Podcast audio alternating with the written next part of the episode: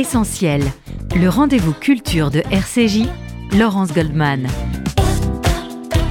Et un essentiel dans lequel nous allons parler ce matin d'éducation, de pédagogie, d'histoire, de mémoire et de transmission autour de ce livre Juive et républicaine, l'école Maïmonide. C'est signé Joseph Voignac. Bonjour. Bonjour. Vous êtes historien, ancien élève de cette école de l'Ouest parisien, dont la particularité, nous allons abondamment en parler, est d'avoir été le premier lycée juif de France fondé en mille neuf cent trente-cinq. À vos côtés, votre éditeur, Gilles Rosier. Bonjour. Bonjour Laurence. Directeur des éditions de l'Antilope. Et puis, j'ai le plaisir également d'accueillir sur R C J le psychanalyste et philosophe Daniel Sibony. Bonjour. Bonjour. Vous avez été scolarisé à l'école Maïmonide à votre arrivée du Maroc au milieu des années cinquante. Vous nous ferez part de vos souvenirs de jeunes séfarades plongés dans un univers nouveau, celui du judaïsme français et ashkénaze, mais aussi du regard que vous portez sur cette histoire. Pour commencer, Joseph Voignac, racontez-nous comment est né ce projet de livre. Vous avez fréquenté l'école Maïmonide assez récemment, hein, puisque vous êtes né en mille neuf cent quatre-vingt-onze, et vous dites dans l'introduction que dès votre arrivée, l'école vous est apparue comme une énigme, vous, le fils de juifs ashkénazes assez éloignés des institutions juives communautaires. C'est cette interrogation qui a été le point de départ de votre réflexion et de votre travail ? Alors, euh, bah, oui, cette interrogation m'a accompagné pendant toute ma scolarité et je pense que ça a été le terreau sur lequel euh, le projet euh, est né, d'essayer de, de comprendre quel était euh, le dénominateur commun entre tous les élèves de cette école, quel était leur bagage euh, identitaire, euh, les origines euh, de mes camarades. Il y avait euh, une quantité de questions que je me suis posées et que j'ai résolues, euh, ou en tout cas j'imaginais les avoir résolues petit à petit. Et euh, après, immédiatement après ma scolarité à l'école Maïmonide, j'ai entrepris des études d'histoire. Et c'est dans le cadre de ces études qu'un jour, je suis tombé euh, un peu par hasard, alors que je faisais des recherches en archives, euh, sur des articles qui traitaient de la création de l'école Maïmonide en mille neuf cent trente-cinq.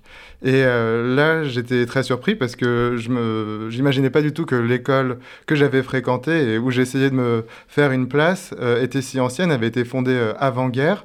Et surtout, euh, dans les articles que je lisais euh, à propos de la création de l'école Maïmonide, euh, je me rendais compte qu'en fait, ce, cette école avait été euh, le premier lycée juif en France et qu'en tant que tel, sa création bouleversait vraiment les mentalités, était un événement euh, assez majeur puisqu'il était relayé dans différents... Euh, Euh, organes de presse, de la presse communautaire, parce que jusque dans les années trente, il n'y avait pas de lycée juif. Les dirigeants communautaires s'étaient délibérément abstenus d'en, d'en créer un. Et là, soudain, euh, il y a ce premier lycée juif. Et euh, aujourd'hui, on, voilà, on connaît euh, bah, le développement de, de, du système éducatif juif à plein temps. C'est devenu quelque chose de presque banal. Et là, je me rendais compte que c'était quelque chose qui était euh, voilà, très novateur. Et euh, voilà, j'ai voulu en savoir plus. Euh, sur euh, les raisons qui ont fait que dans les années trente, on a brisé ce tabou sur euh, l'éducation secondaire juive en France. Euh, vous avez été le premier à vous intéresser à cette histoire de l'école Maïmonide. Alors, il y a eu différents historiens qui ont essayé euh, d'en retracer euh, l'histoire parce que voilà, c'était vraiment un moment tournant. Euh, mais malheureusement, l'école n'avait pas conservé d'archives euh, en son sein et euh, ils estimaient qu'il était presque impossible d'en retracer l'histoire. Et moi, comme j'étais tombé sur ces articles un peu de manière fortuite, parce que je faisais des recherches sur complètement autre chose, je me suis dit qu'en fait, en creusant et en procédant un peu par recoupement, en allant dans d'autres archives, dans les archives d'institutions qui avaient eu affaire de près ou de loin à l'école Maïmonide, on pouvait essayer de, euh, bah, d'esquisser et de, re- de re- raconter l'histoire de l'école Maïmonide. C'est ce que c'est une enquête, euh, voilà, que je me suis lancée. Et c'est un travail de longue haleine hein, que vous avez mené. Hein. Ça, ça vous a pris cinq ans justement pour euh, pour retrouver des documents de l'époque. Je crois que les archives de l'école d'avant la Seconde Guerre mondiale ont disparu. Oui, c'est ça. C'est surtout mm. l'école finalement disposait, malgré les avertissements des historiens qui s'étaient penchés sur la question, l'école avait des archives, mais qui traitaient plus de la partie euh, de la période contemporaine ou en tout cas à partir des années soixante soixante-dix. Mais pour tout ce qui était de l'avant-guerre, il a fallu vraiment aller dans d'autres archives, rencontrer des témoins de cette période-là qui euh, étaient encore euh, vivants euh, au moment de, de, du début de, de mon projet. Et euh, en fait, les gens avaient des archives privées et de nombreuses institutions en fait, avaient eu affaire euh, à l'école Maïmonide. Et la presse juive aussi a abondamment commenté les premières années de l'école Maïmonide parce que ça représentait vraiment un... un tournant euh, majeur dans euh, la relation à la fois de la communauté juive organisée à l'éducation juive, mais aussi à leur intégration euh, française. Alors, euh, ce n'est pas le, le propos euh, euh, du livre, hein, mais euh, on apprend euh, que des personnalités, enfin euh, des, des, des jeunes qui sont devenus des personnalités par la suite ont fréquenté euh, l'école juive aussi différente qu'Elie Wiesel, Serge Klarsfeld, euh, Daniel Cohn-Bendit par le biais de, de sa mère, et vous également, euh, euh, Daniel Sibony. Euh, euh, euh, quel regard vous portez sur le travail qu'a, qu'a effectué euh, Joseph Voignac et euh, la manière dont il a procédé ? Je voulais juste poser une question d'abord sur quoi vous travaillez quand vous êtes tombé sur euh, l'école Maïmonide, dans vos recherches. Sur les c'était articles. Quoi le sujet ? Alors le sujet, c'était... Si vous avez dit c'était tout autre chose. Bon, c'était peut-être une exagération, mais en ouais. tout cas, c'était... je ne m'attendais pas du tout à trouver des sources sur l'histoire de l'école Maïmonide. Je recherchais le, le rapport de la communauté juive euh, française au sionisme avant la Seconde Guerre mondiale. Ah. Et de voir euh, voilà, ce que... Parce qu'il y a une orthodoxie euh, historique euh, qui euh, dépeint la communauté juive française comme étant plutôt hostile au sionisme avant-guerre, et que la Seconde Guerre mondiale et puis la création de l'État d'Israël auraient vraiment changé les mentalités. Mais moi, ce que j'essaie de rechercher, c'est de voir s'il y avait des avis euh, favorables au sionisme euh, dès les années euh, vingt et trente. Et c'est dans ce cadre que je, j'épluchais vraiment la presse juive de l'époque, et je suis tombé sur toutes ces sources. Euh... Bah, c'est magnifique, parce que souvent... un sujet de recherche fécond apparaît en passant quand on est en train de travailler sur toute autre chose. Ça arrive en mathématiques euh, euh, très souvent. Et là, j'ai, je, je suis content que ce soit sur un tout autre sujet que vous étiez en train de chercher et que ça, ça vous a amené là, qui en effet n'a pas grand-chose à voir. Parce que sionisme... Même Israël, on n'entendait pas beaucoup. Hein. Alors moi, je suis entré dans les années... Non, exactement en septembre cinquante-cinq. Et je suis resté trois ans jusqu'en juin cinquante-huit. Et euh, je n'ai jamais entendu parler de sionisme, Israël, de ces questions. En revanche, il y avait des profs euh, très... très originaux, par exemple, qui m'ont initié au marxisme. Mmh. Ah, on, va, on va revenir plus en détail hein, voilà. sur l'histoire euh, de, de l'école et des différentes époques hein, depuis, depuis sa création. Euh, un mot sur votre démarche, euh, Joseph Voignac. Euh, votre approche, elle est à la fois historique et sociologique. Euh, sociologique car vous vous êtes intéressé aux interactions entre les différents protagonistes et personnages de cette histoire de l'école Maïmonide. Oui, alors bon, c'est euh, sociologique, c'est peut-être pas dans le sens euh, très strict euh, de la discipline, mais disons que c'est pour qualifier un peu mon approche pour la partie plus contemporaine, où j'ai fait davantage appel euh, aux témoignages euh, oraux d'élèves qui étaient euh, euh, encore scolarisés à l'époque où je menais mes recherches. Et euh, voilà, c'était un peu pour distinguer de la période historique où là, je me suis appuyé davantage sur des sources euh, écrites. Et euh, bah là, justement, juste pour rebondir sur ce que Daniel mmh. Sibony disait, c'est vrai qu'entre le témoignage oral et le témoignage écrit, il y a souvent, parfois, on découvre des hiatus parce que dans les sources écrites que j'ai découvertes sur la période euh, bah, de votre scolarité, il y avait euh, des mentions de cérémonies et de célébrations de Yom Hatzmahut à l'école Maïmonide que j'ai retrouvées dans la presse juive de ces années-là. Donc, c'est intéressant de voir qu'il y a des choses qui peut-être euh, vous avez assisté, mais qui vous ont moins euh, marqué, ou en tout cas, voilà, dans les sources, il y avait aussi des, des références. Donc, euh, euh, voilà, pour la partie euh, historique, c'était vraiment appuyé sur les sources, euh, sur les sources écrites et... Très intéressant. Euh, Gilles Rosier, vous êtes donc le directeur des éditions de l'Antilope, hein, dont la spécificité est de publier, je cite ce que j'ai lu sur votre site, des textes littéraires rendant compte de la richesse et des paradoxes de l'existence juive sur les cinq continents. J'imagine que le projet de Joseph Voignac vous a immédiatement intéressé et séduit. Ah oui, absolument. Alors, euh, vous avez parlé de texte littéraire, donc le, le livre de Joseph n'est pas précisément un texte littéraire, ce n'est pas une fiction. En revanche, quand on fait des, des, des incursions dans, euh, dans les essais, ce sont en général des essais qui se lisent euh, un peu comme des romans. Et c'est ce qui nous a plu dans le livre de Joseph Voignac, qui est à la fois extrêmement étayé en termes de recherche, mais en même temps, il raconte vraiment l'histoire de, de, de, de l'école, et on a envie de tourner chaque page pour savoir ce qui se passe, ce qui se passe après. Et c'est vraiment ça qui nous a plu dans, dans, dans ce livre. Il y a un vrai talent euh, d'écriture, hein, également. Oui, tout à fait. Et, et, et en plus, le sujet... Euh, Euh, personnellement, je trouvais ça passionnant euh, de, de, de s'intéresser à la création de un peu l'école Maïmonide comme paradigmatique de, de, de l'enseignement juif en France, en tout cas euh, précurseur. Et voilà. Juste pour qu'on comprenne bien, pourquoi n'y avait-il pas de lycée juif avant dix-neuf cent trente-cinq en France? Ça paraît un peu euh, étonnant. Il y ouais. avait des écoles primaires. C'est ça, c'est que jusque dans les années trente, les diri- il y avait des écoles primaires, mais elles avaient pour vocation d'accélérer l'intégration d'enfants issus de familles euh, récemment immigrées en France.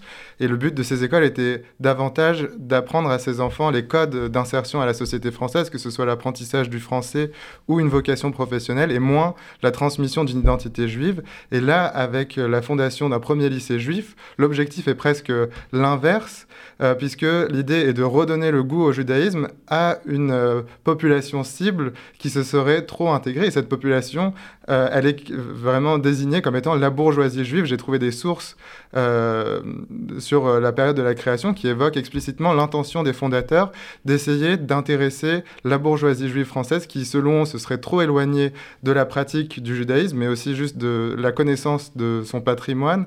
Euh, À, euh, à, à, à cette identité particulière. Et euh, donc, il y a vraiment un changement complet de, de, de paradigme dans la vocation de ces écoles. C'est, c'est, en fait, c'est la, l'interrogation de certains responsables euh, sur la manière de transmettre l'identité oui. juive au, au milieu des années trente, alors en fait, que oui. ce qu'on appelait les Israélites français, pardon, euh, étaient pour l'assimilation. Et donc, perdait, euh, perdait la culture et l'identité. Oui, c'est ça. Il y a un constat qui est progressif euh, dès les années...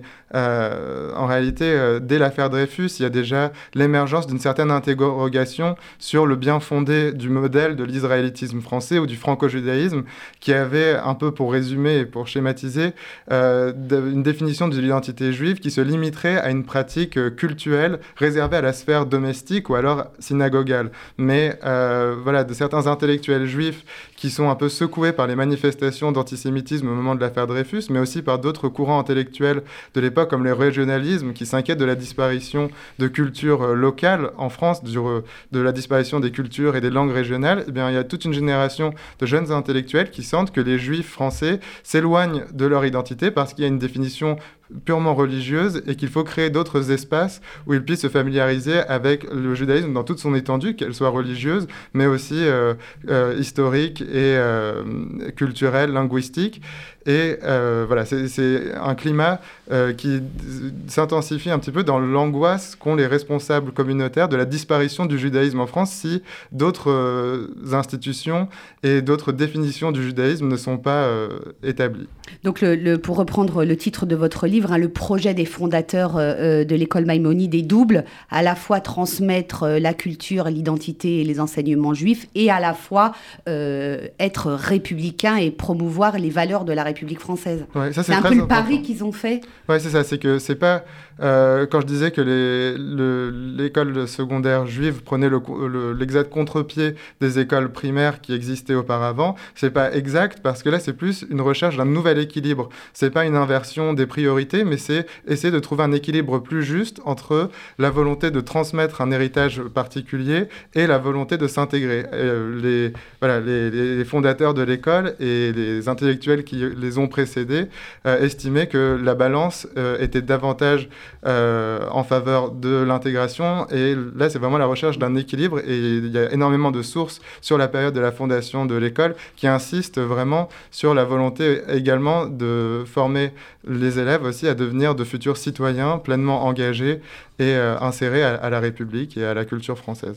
Donc concrètement, euh, euh, comme exemple que vous pourriez nous citer sur euh, ces manifestations de républicanisme euh, avant la guerre, euh, c'était des cérémonies, euh, c'était... Euh... Oui, un article qui m'a particulièrement euh, marqué dans mes recherches sur la période d'avant-guerre, c'est euh, dans le numéro d'un des principaux euh, titres de la presse juive euh, de cette période-là, datée du premier septembre mille neuf cent trente-neuf, donc un moment, euh, une date euh, particulièrement... Euh, ouais, déclaration euh, de la Deuxième Guerre mondiale, ouais, l'invasion de la Pologne. Eh bien, il y a une recension d'une cérémonie qui avait eu lieu à l'école Maïmonide en juin de cette année-là, en juin mille neuf cent trente-neuf, qui commémorait le cent cinquantenaire de la Révolution française euh, à l'école Maïmonide, et il y a eu un défilé de différentes personnalités qui sont venues faire des discours et euh, qui euh, témoignaient de toute la reconnaissance de la communauté juive aux Lumières et à la Révolution française. Et en réalité, j'avais trouvé d'autres évocations de cette cérémonie dans le témoignage euh, de certains anciens élèves qui avaient été présents et qui avaient aussi été marqués par le zèle euh, vraiment et la dévotion patriotique à la fois euh, des enseignants et euh, des, des élèves à cette période-là. Et quand on sait ce qui s'est produit voilà, quelques mois après, il y a un contraste avec certains protagonistes de cette cérémonie qui, euh, j'ai découvert, ont été euh, déportés. Et, voilà, il y a, il y a aussi tous ces événements qui, qui ont eu lieu vraiment dans, à l'école Maïmonide. Et c'est... Alors on va marquer voilà. une première pause dans cette émission. On se retrouve dans un instant sur R C J en compagnie de mes invités. Nous parlons ce matin de l'école juive Maïmonide, à la fois juive et républicaine, autour du livre de Joseph Voignac, publié aux éditions de l'Antilope. A tout de suite sur R C J.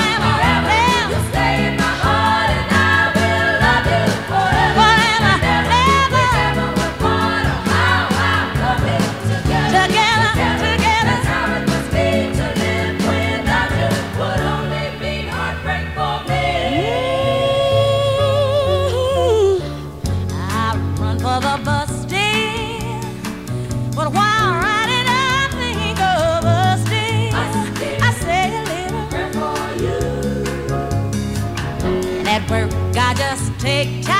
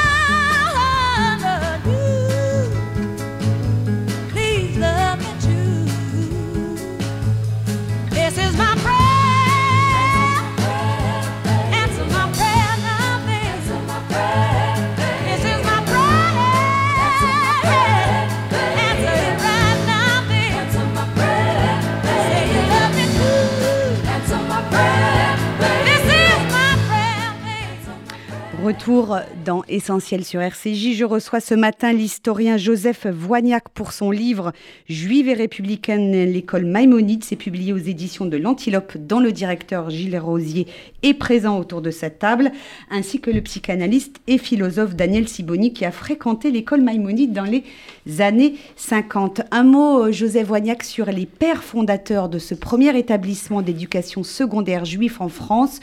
Ce projet s'incarne dans la personnalité d'un homme, Marcus Cohn, qui était un enseignant juif alsacien, et le fait qu'il ait été d'origine alsacienne n'est pas anodin, ce que vous nous expliquez dans le livre. Oui, ça c'est quand on regarde euh, les écoles juives en France et les personnalités qui sont impliquées dans l'enseignement juif, on constate qu'il y a beaucoup de juifs euh, d'origine alsacienne qui se sont engagés dans euh, l'éducation juive, et euh, selon moi il y a plusieurs euh, raisons qui... qui l'explique. Euh, il y a euh, le fait que le judaïsme alsacien avait été pendant de nombreuses années sous souveraineté allemande, où le judaïsme pouvait être euh, vécu de manière un peu plus plurielle qu'en euh, France, où le régime con- euh, concordataire euh, s'exerçait euh, encore et, et, et voilà, euh, limitait un peu euh, l'étendue de...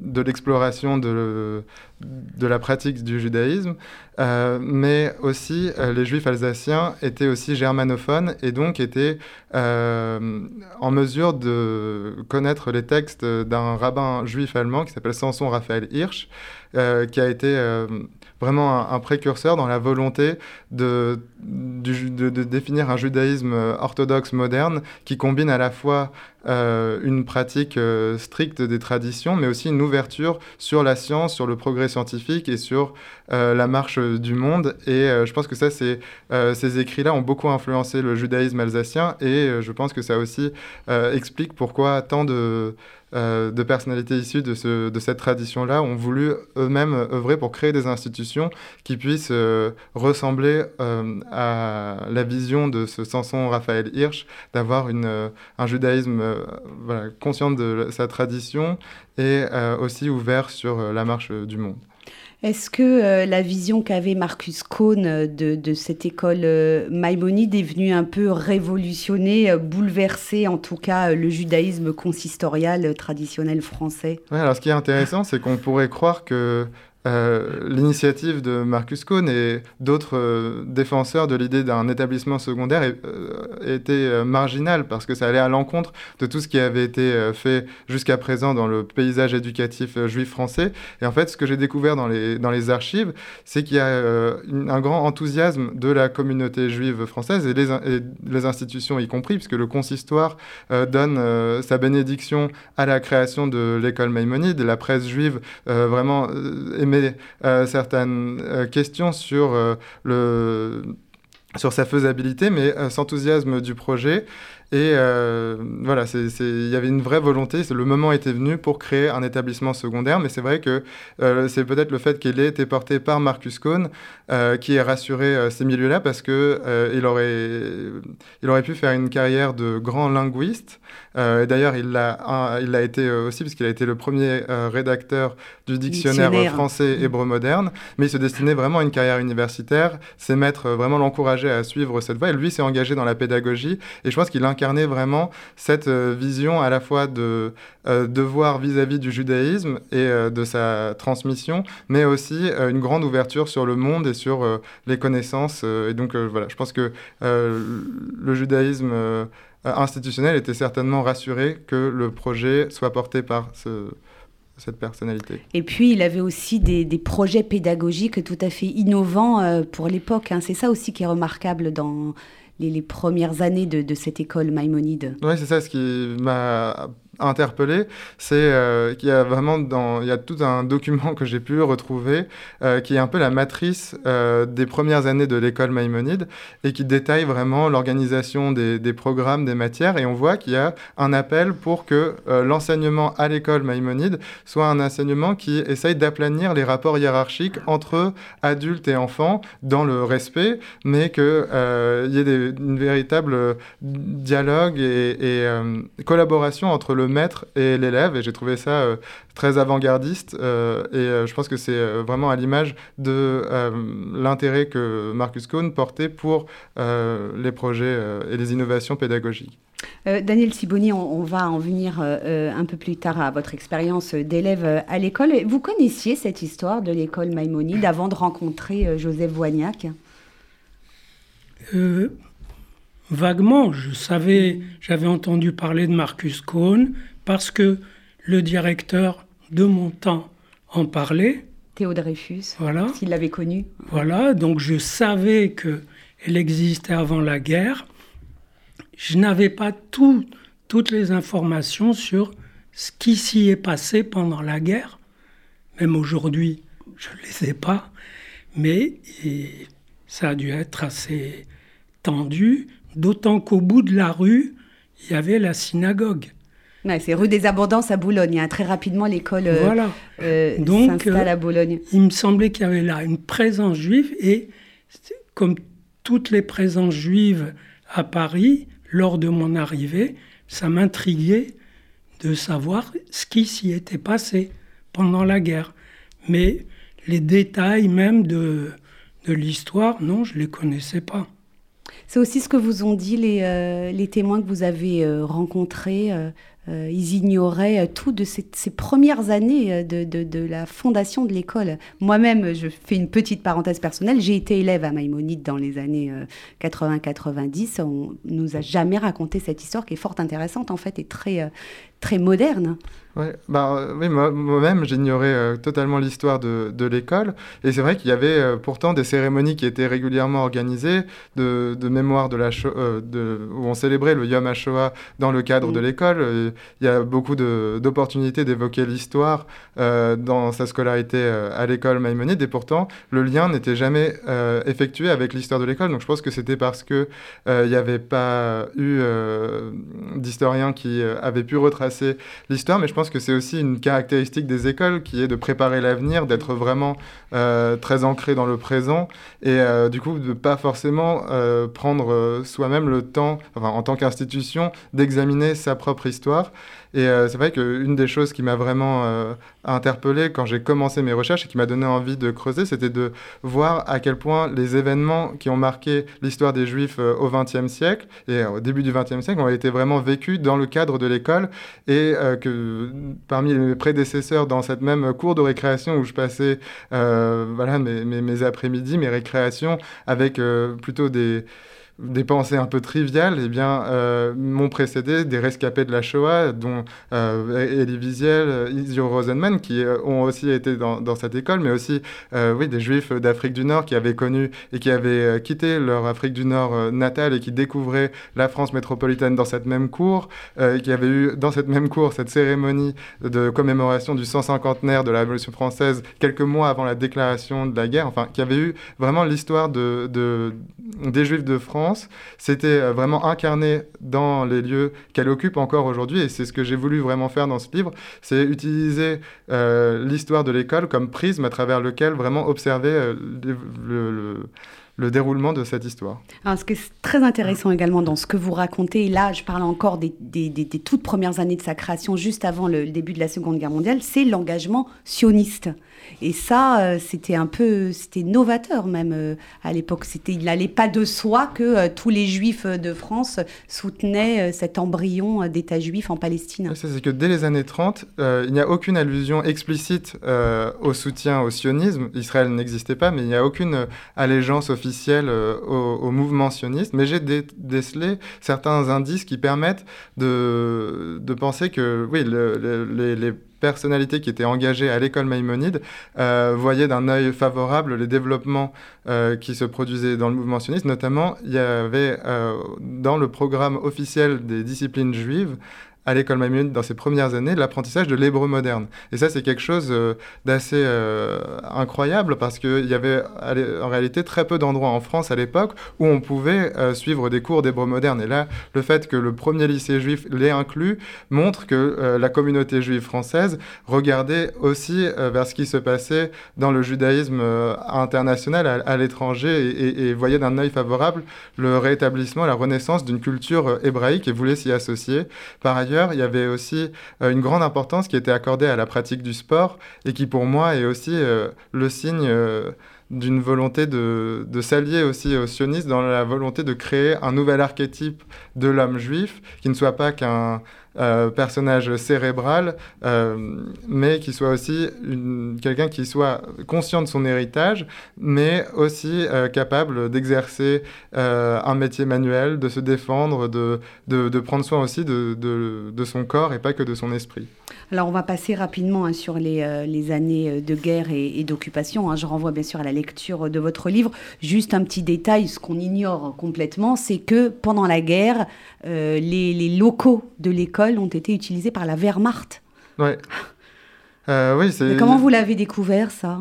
Bah justement, bah, en réalité, ça, je l'ai découvert dans les archives municipales de la ville de Boulogne-Billancourt. Euh, je leur avais demandé ce qu'ils avaient sur l'école, euh, sur l'histoire de l'école Maïmonide. Ils m'ont apporté un carton qui était le fonds de réquisition allemande à, dans la ville de Boulogne-Billancourt.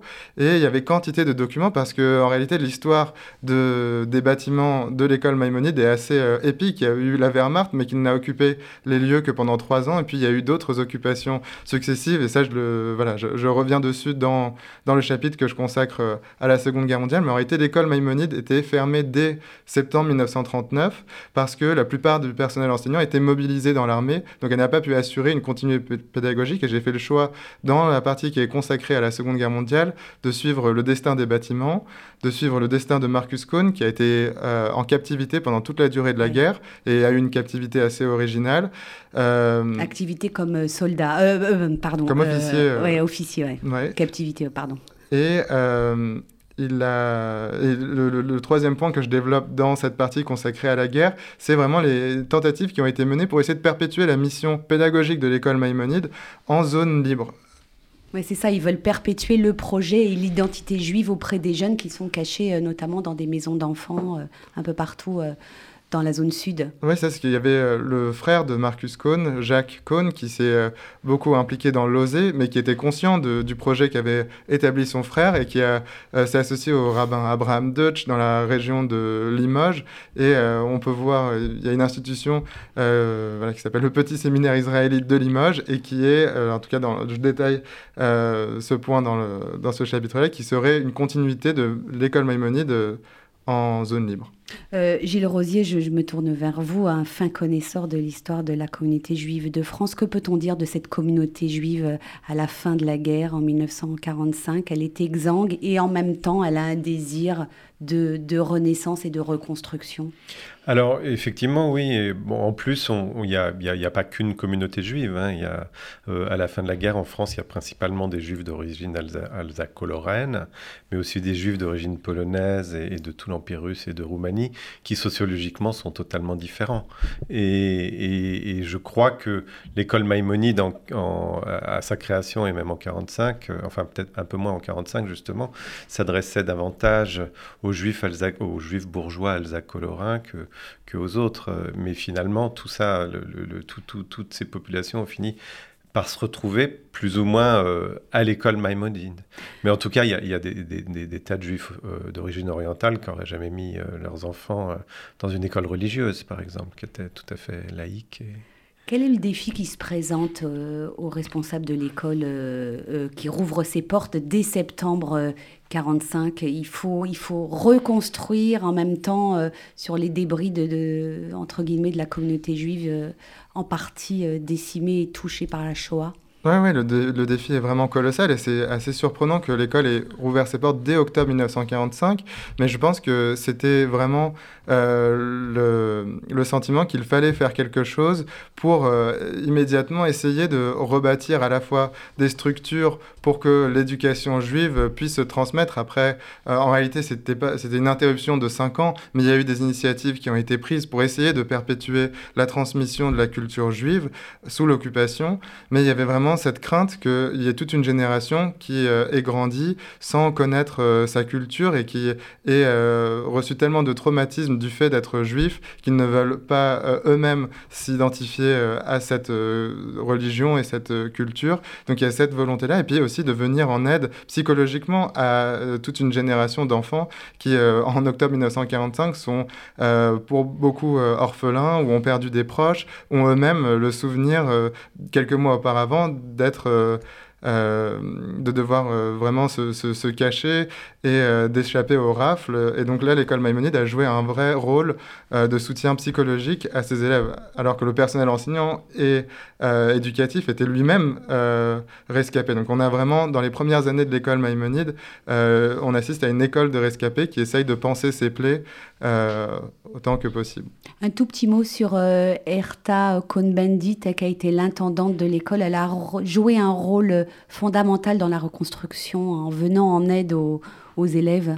Oui, je pense que euh, donc j'ai. Ça a été euh, une des figures de l'école. Ça a été une des figures de cette période-là où tous les, en fait, tous les membres du, du, du personnel enseignant devaient un peu mettre de côté leurs propres traumatismes familiaux et personnels pour venir euh, en priorité en aide aux enfants qui devaient, avaient tout leur avenir devant eux et devaient se construire. Effectivement, Erna Cohn-Bendit était une des personnalités qui s'est impliquée euh, à l'école à ce moment-là et qui a décidé, euh, plutôt que de faire d'autres carrières, de s'impliquer dans l'enseignement, à la fois pour transmettre euh, cette culture juive et à la fois pour vraiment venir euh, en priorité en aide à ces enfants-là qui, euh, s'ils étaient laissés euh, dans des établissements euh, publics, on n'aurait peut-être pas pris en compte, et ça a été le cas pour une grande majorité d'enfants juifs qui avaient survécu à la période de l'occupation. En arrivant dans les lycées et les écoles publiques, ils ont dû un peu taire leur propre souffrance personnelle, et là l'école Maïmonide a vraiment euh, essayé d'être, euh, d'avoir une écoute particulière pour ces enfants-là, et certains euh, des témoins que j'ai pu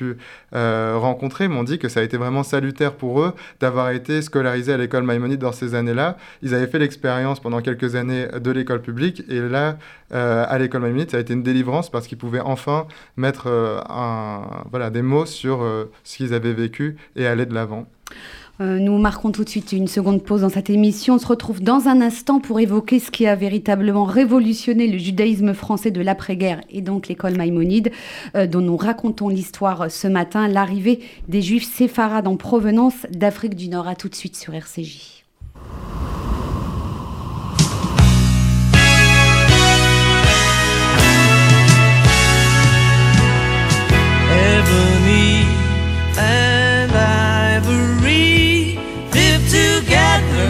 Perfect harmony, side by side on my piano keyboard. Oh Lord, why don't we?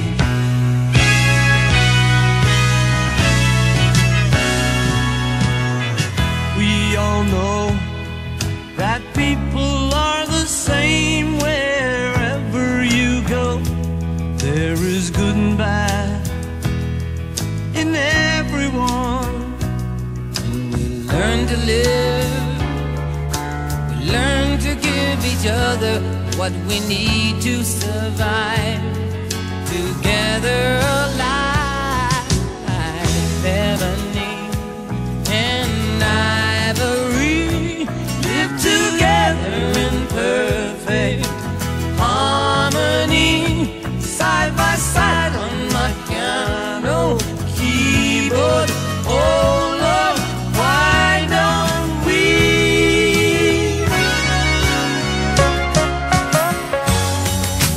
Every,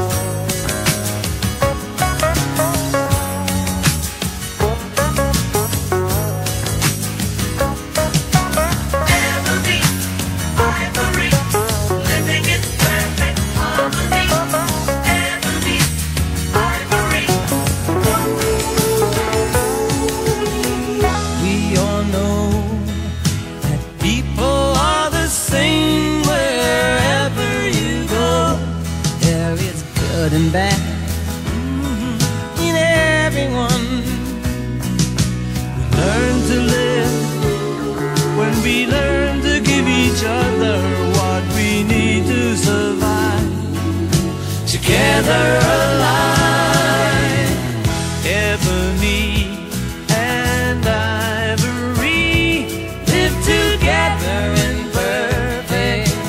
Oh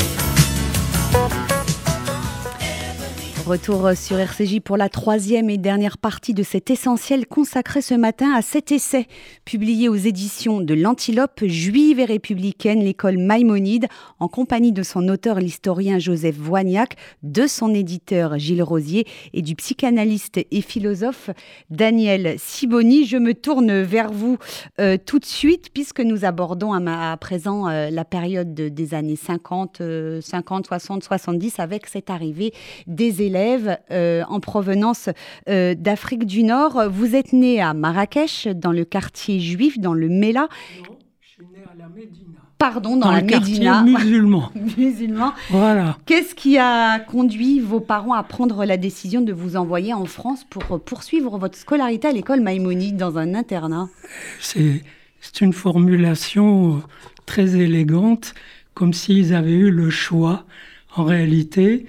Nous a, mon père est parti en France en cinquante, parce qu'il n'avait pas de boulot au Maroc, il en a un peu trouvé en France, et nous attendions, comme euh, le Messie, la lettre qui arriverait de France et qui dirait que nous sommes inscrits dans des écoles juives.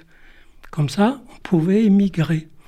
Et donc, quand la lettre est venue, que nous étions, mon frère et moi, inscrits à l'école Maïmonide, c'était, c'était le salut, c'était la, la délivrance.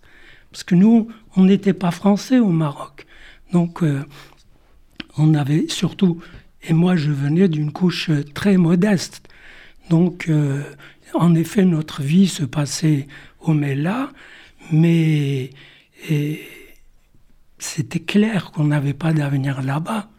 Et donc, venir en France, c'était la chose à faire. Il n'y avait rien d'autre à faire, parce que sinon, c'était émigrer en Israël.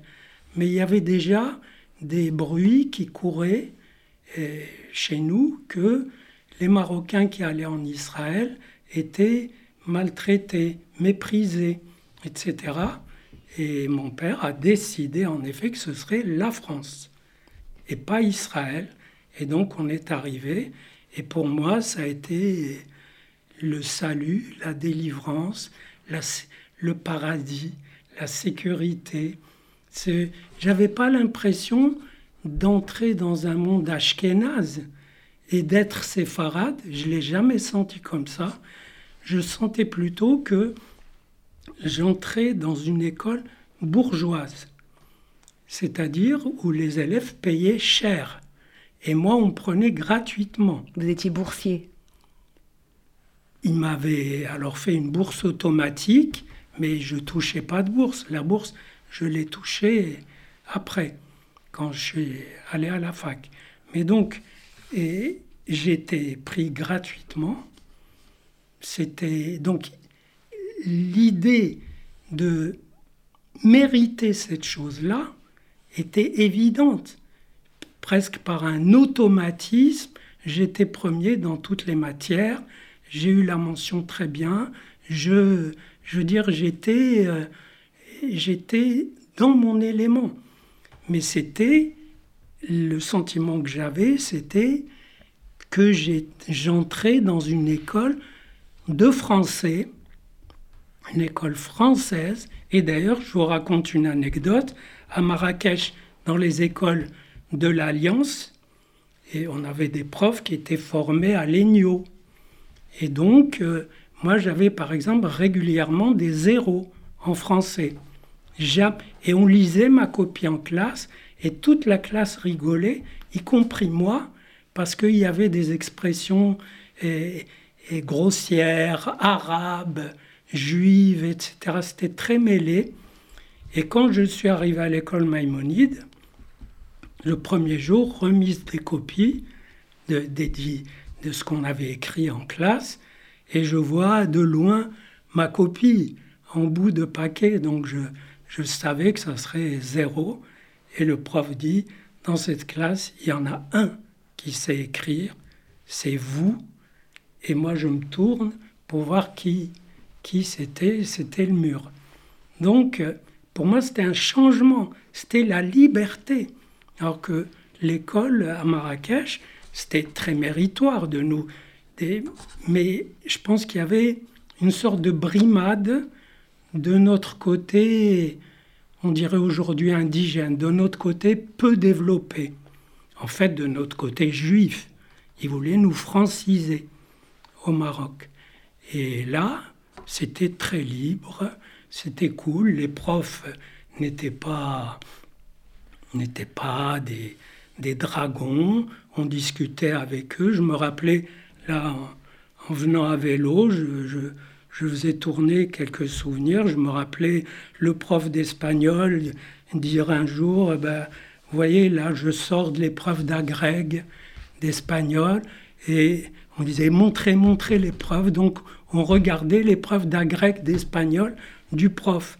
Il y avait un prof qui était ancien élève, qui s'appelait Zayden, un physicien, un chercheur, qui, euh, avec qui on, on, on parlait musique, physique. Et, et donc, il, il lui était un, un vrai communiste. Et il me passait et, « Que faire de Lénine ?»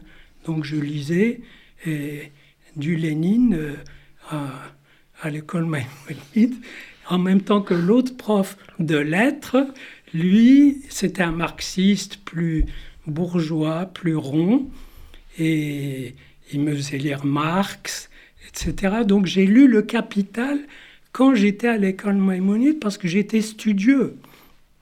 Et c'est absolument grotesque et surréaliste, mais c'était une soif de culture, et je ne me sentais pas Je me sentais, si vous voulez, aussi loin de cette masse de séfarades qui arrivait que de la masse bourgeoise qui était installée.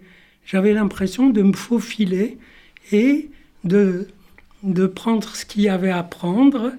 De, je ne me souviens pas de discours sur la Shoah, mais j'ai senti la Shoah vraiment de toutes mes, de toutes mes tripes, par des profs qui étaient des rescapés des camps.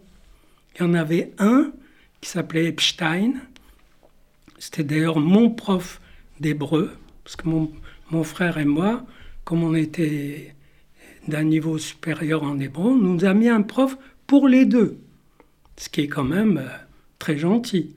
Donc, et lui nous parlait un petit peu de, de la guerre, mais pas trop. Il y avait un autre prof qui était aussi... Les rescapés, je les reconnaissais. Ils avaient l'air épuisés et vivants. Ils étaient lumineux et ils n'en rajoutaient pas. On en parlait. C'était très, très discret.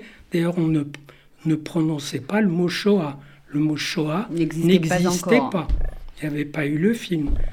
Et donc, c'est, pour moi, je n'ai que des bons souvenirs... et de, d'un lieu de... Justement, c'est quand j'ai vu laïque et républicaine, je me suis dit, c'est quand... Ah bon, on était aussi laïque et républicain, mais je ne savais pas. Parce que laïque, prononcez pas, le mot laïque, je ne l'ai jamais entendu. Là-bas. C'est juive et républicaine. Juive et républicaine, mais en respectant les, ah, pardon, euh, les principes de... Euh... Oui, j'ai...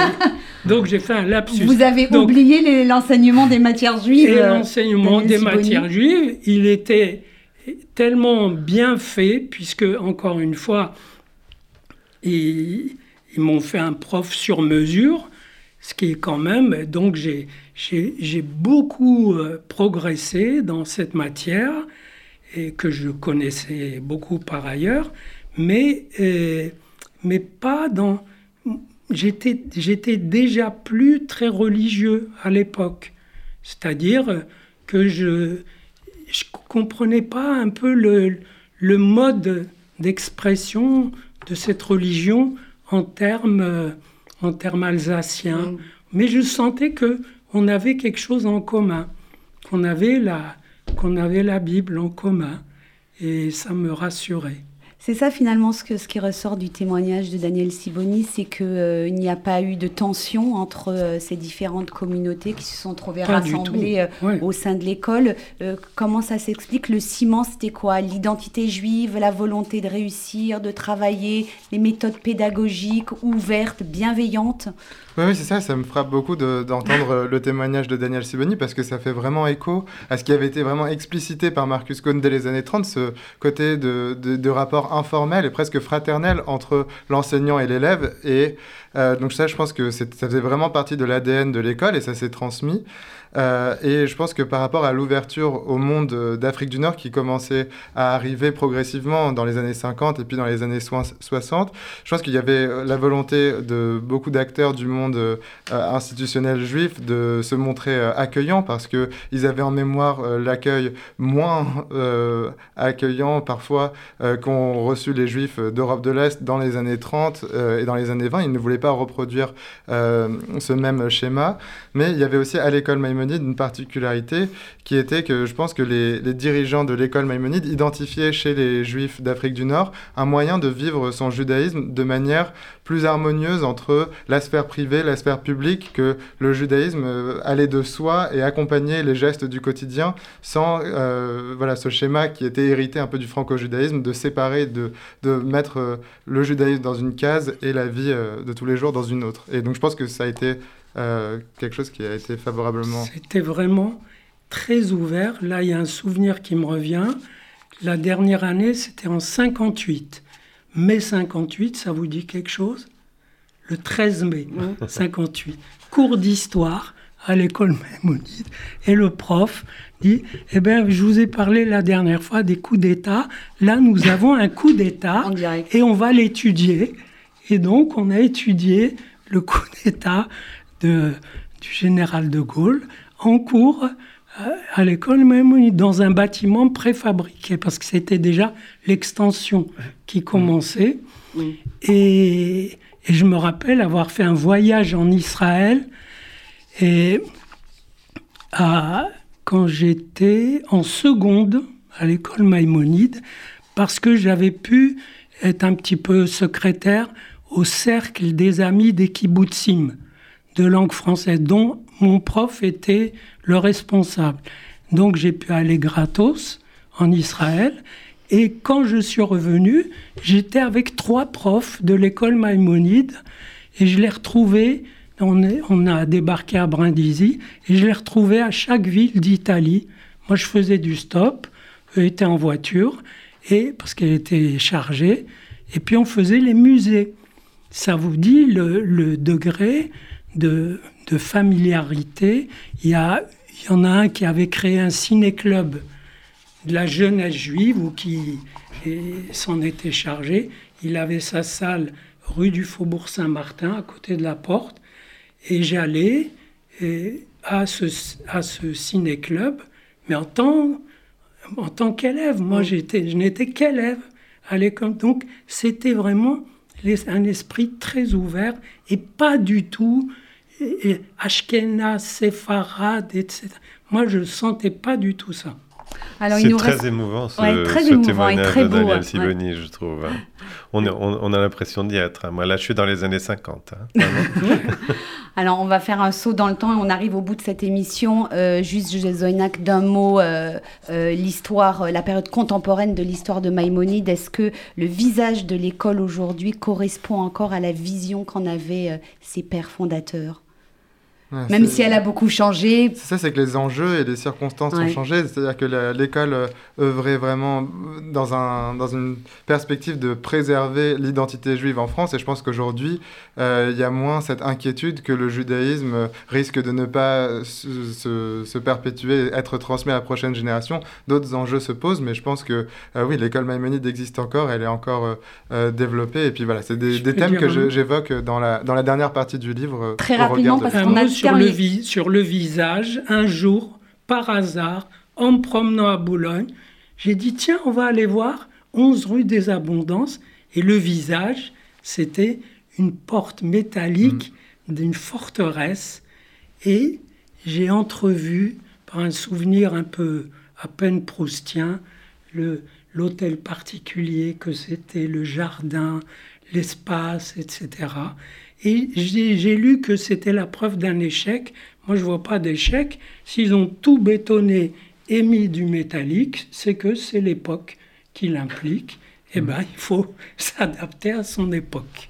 Juive et républicaine, l'école Maïmonide, c'est publié aux éditions de l'Antilope. Merci beaucoup, Joseph Voignac, Merci. d'être venu nous rendre visite sur R C J pour partager avec nous l'histoire passionnante et très riche de cette école. C'est publié aux éditions de l'Antilope que vous dirigez, Gilles Rosier. Merci à vous également. Et puis, bien sûr, merci beaucoup, Daniel Sibony, d'être venu partager vos souvenirs avec nous. Je signale à nos auditeurs que vous publiez par ailleurs chez Odile Jacob, Shakespeare, Question d'amour et de pouvoir. Vous reviendrez bien sûr nous en parler sur cette antenne. Cette émission est à réécouter en podcast sur radio r c j point info. Euh, dans un instant, vous avez rendez-vous avec Rudy Saada pour R C J Midi. Excellente journée à tous à l'écoute de nos programmes.